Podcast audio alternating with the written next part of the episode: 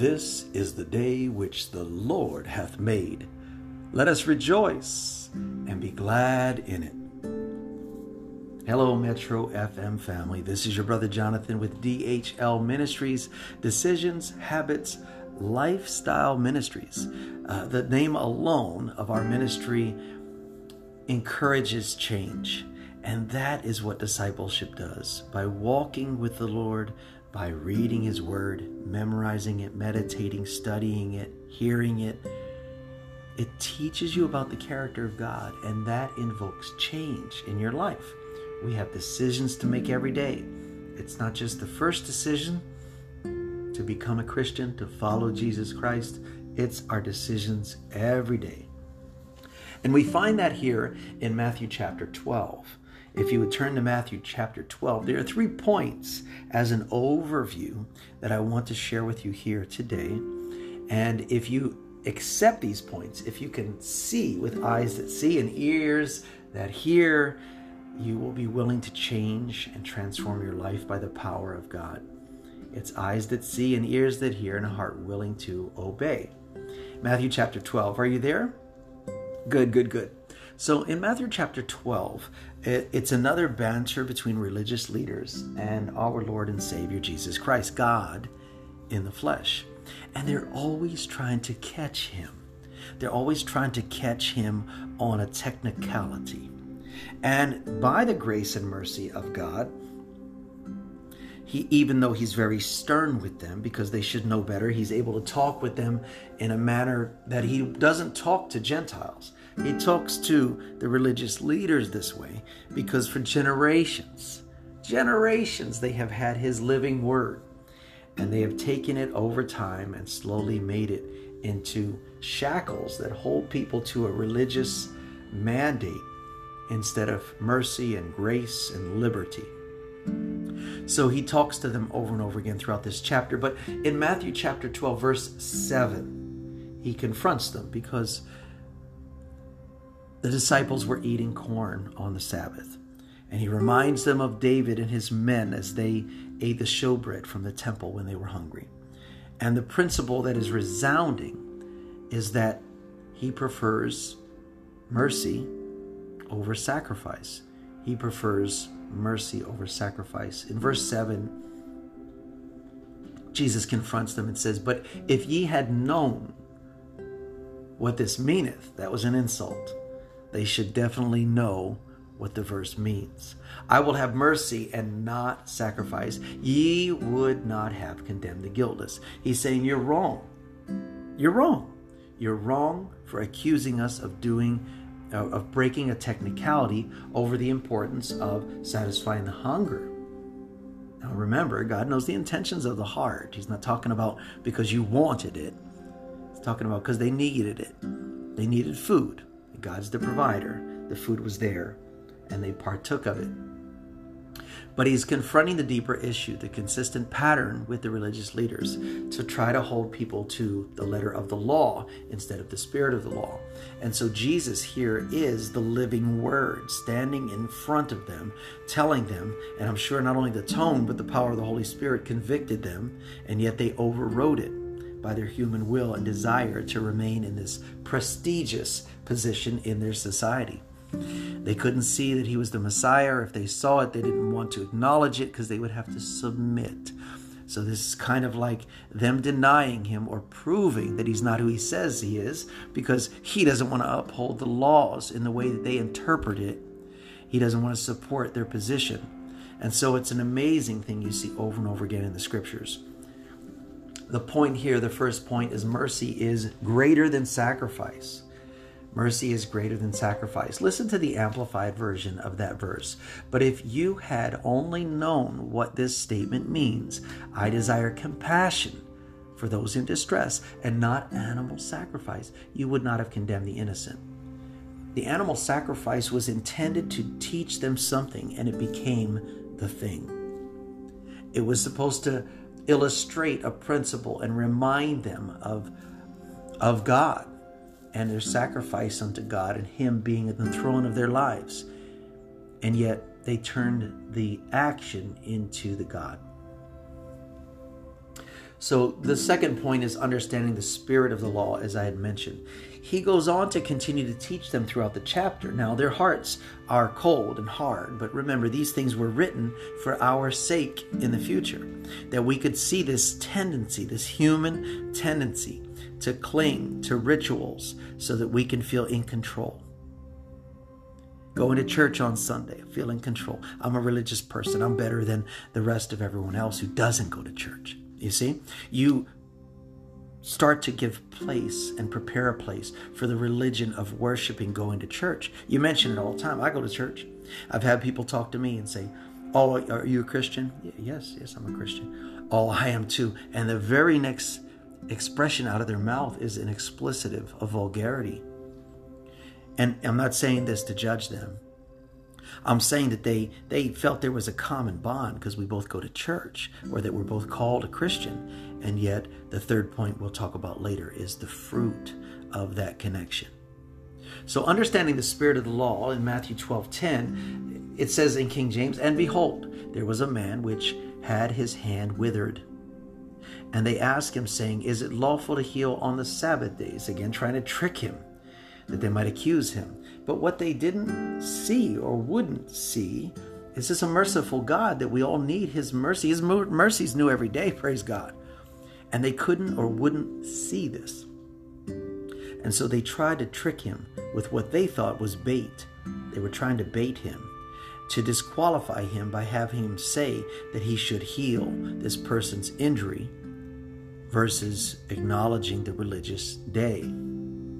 Think about it. If you think about it, it sounds a little preposterous to us because we have the Spirit of God in us. We have the revealed truth of the Word of God for the church age. Over time, the Spirit of God has been revealing what the Word of God means. We've heard mighty men preach these messages that really impacted us. They shared the revealed truth with us.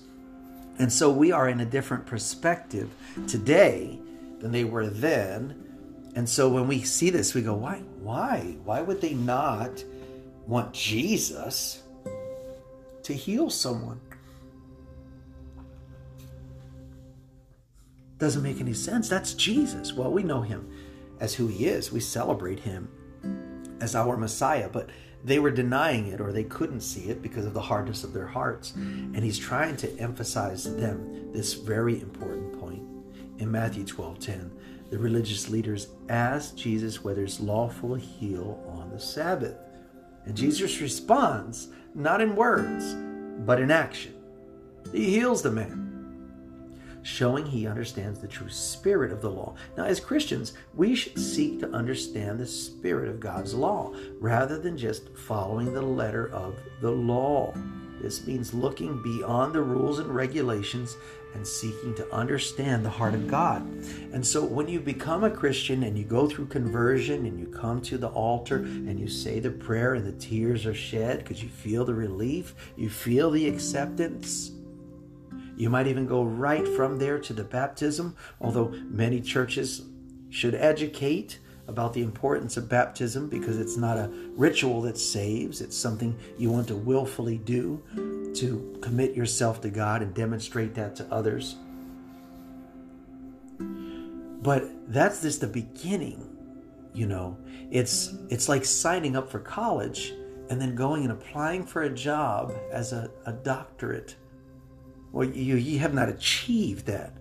You get signed up for it, but you haven't entered into the process, right? Now, if you are entered into the process and show commitment and consistently are submitting yourself to that process of college learning, your family might start to boast and say you're a doctor. My son's a doctor. Well, he's in school, but he's going to be a doctor. So you see how this happens? So when you come to Christianity, now instantaneously there's a transaction of God's mercy that we can hardly understand, but it's written. And so we are saved. But it's a process of working out our salvation, meaning discovering it, submitting to his will, allowing him to flow through us. He knows the end from the beginning, so we are saved when we accept him as our personal Lord and Savior. But to establish or prove or demonstrate or even become aware that that transaction has taken place, we submit to discipleship. And as we learn and grow, we make decisions. And again, God knows the end from the beginning, so we can celebrate when that conversion seems to take place through confession and through obedience and through repentance. But the actuality of it, the manifestation of it, the demonstration of it is through discipleship. The decisions we make, the mistakes we make, and then we repent, and then we ask forgiveness, and then we move on. And so at the end of our lives, whenever that is, as we breathe our last breath, we know without a doubt that death has no sting on us, because we've lived, we've practiced, we've made mistakes, we've gotten up, we've asked forgiveness. We've been in that collegiate or that educational, that discipleship process. So without a doubt at that time, we know we are saved.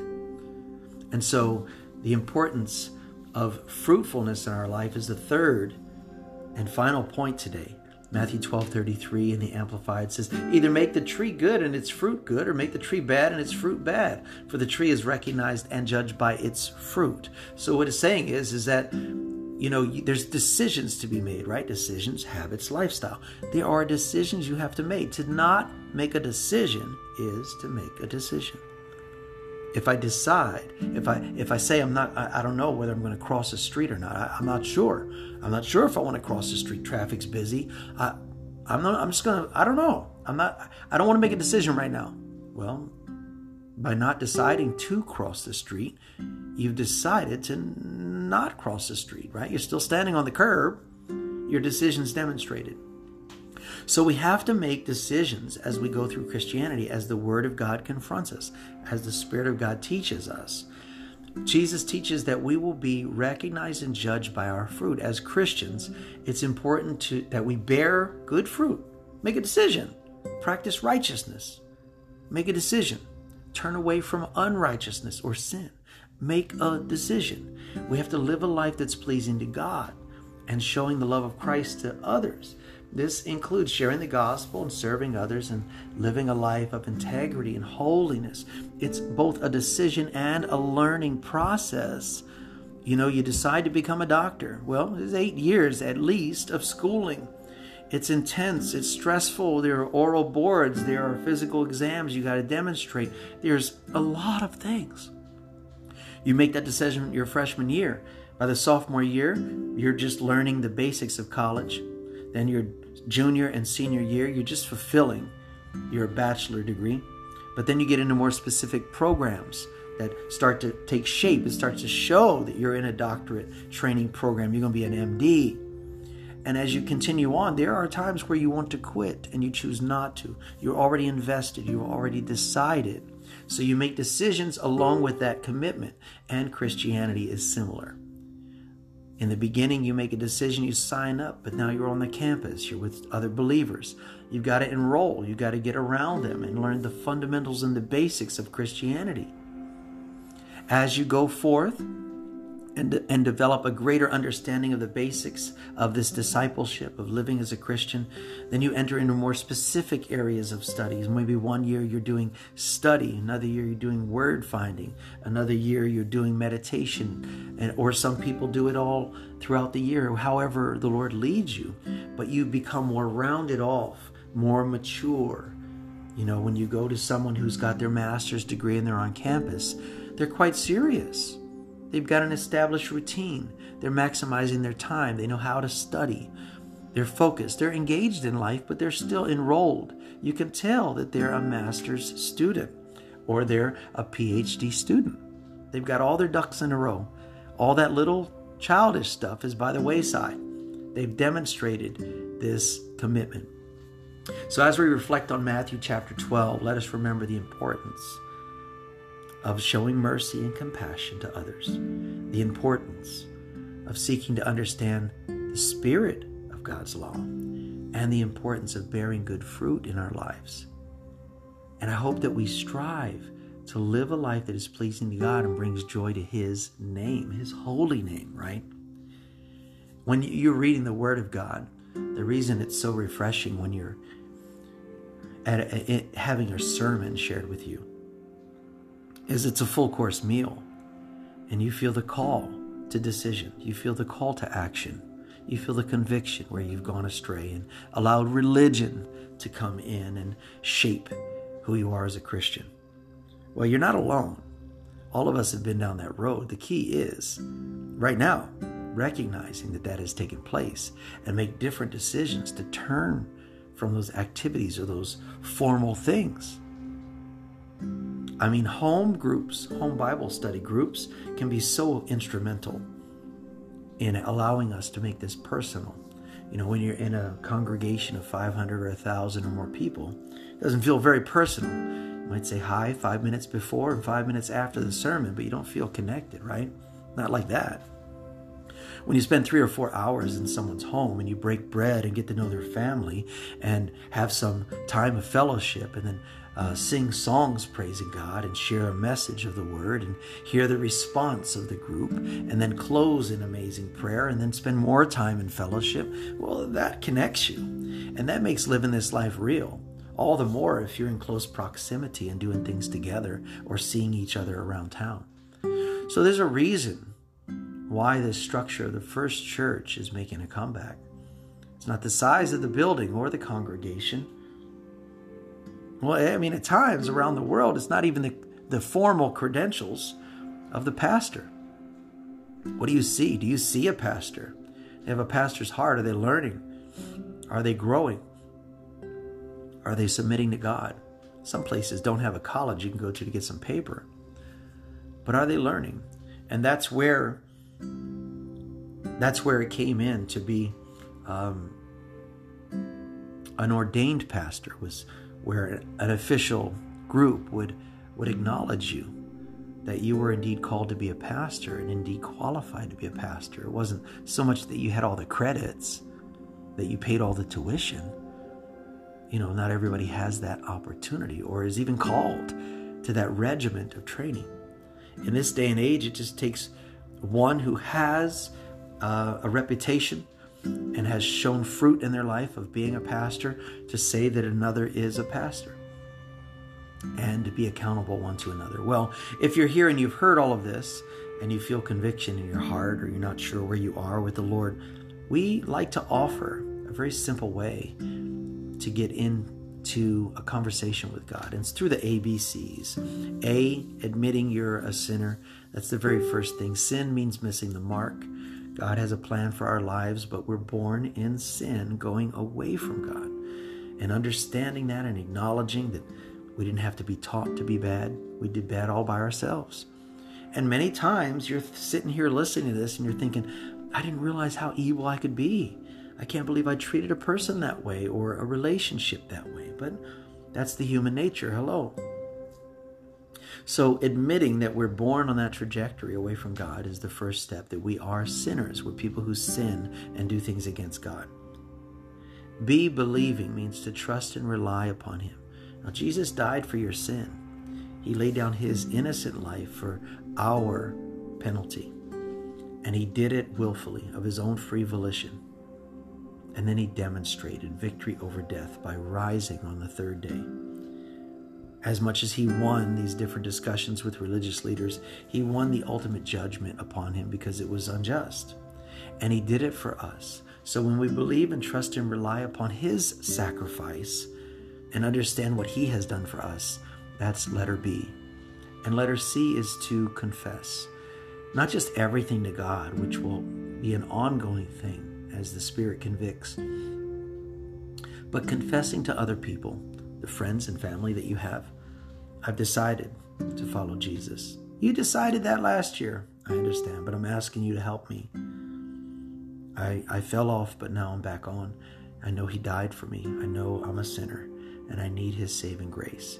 Can you support me in this? You ask your friends and family to support you, and then get in with a good group of seriously committed disciples of the Lord and grow in discipleship. Allow God's forgiveness today over your lives. Produce fruit that demonstrates your connection with him. And be merciful. Amen. We'll talk again. We'll be here on Wednesday night and also next Sunday. So thank you for tuning in. Pray for Metro FM, all their staff and families. We all need prayer, but they definitely afford us this beautiful opportunity to share with you twice a week. So please pray for them. And may God bless you all richly. I pray in Jesus' name. Amen.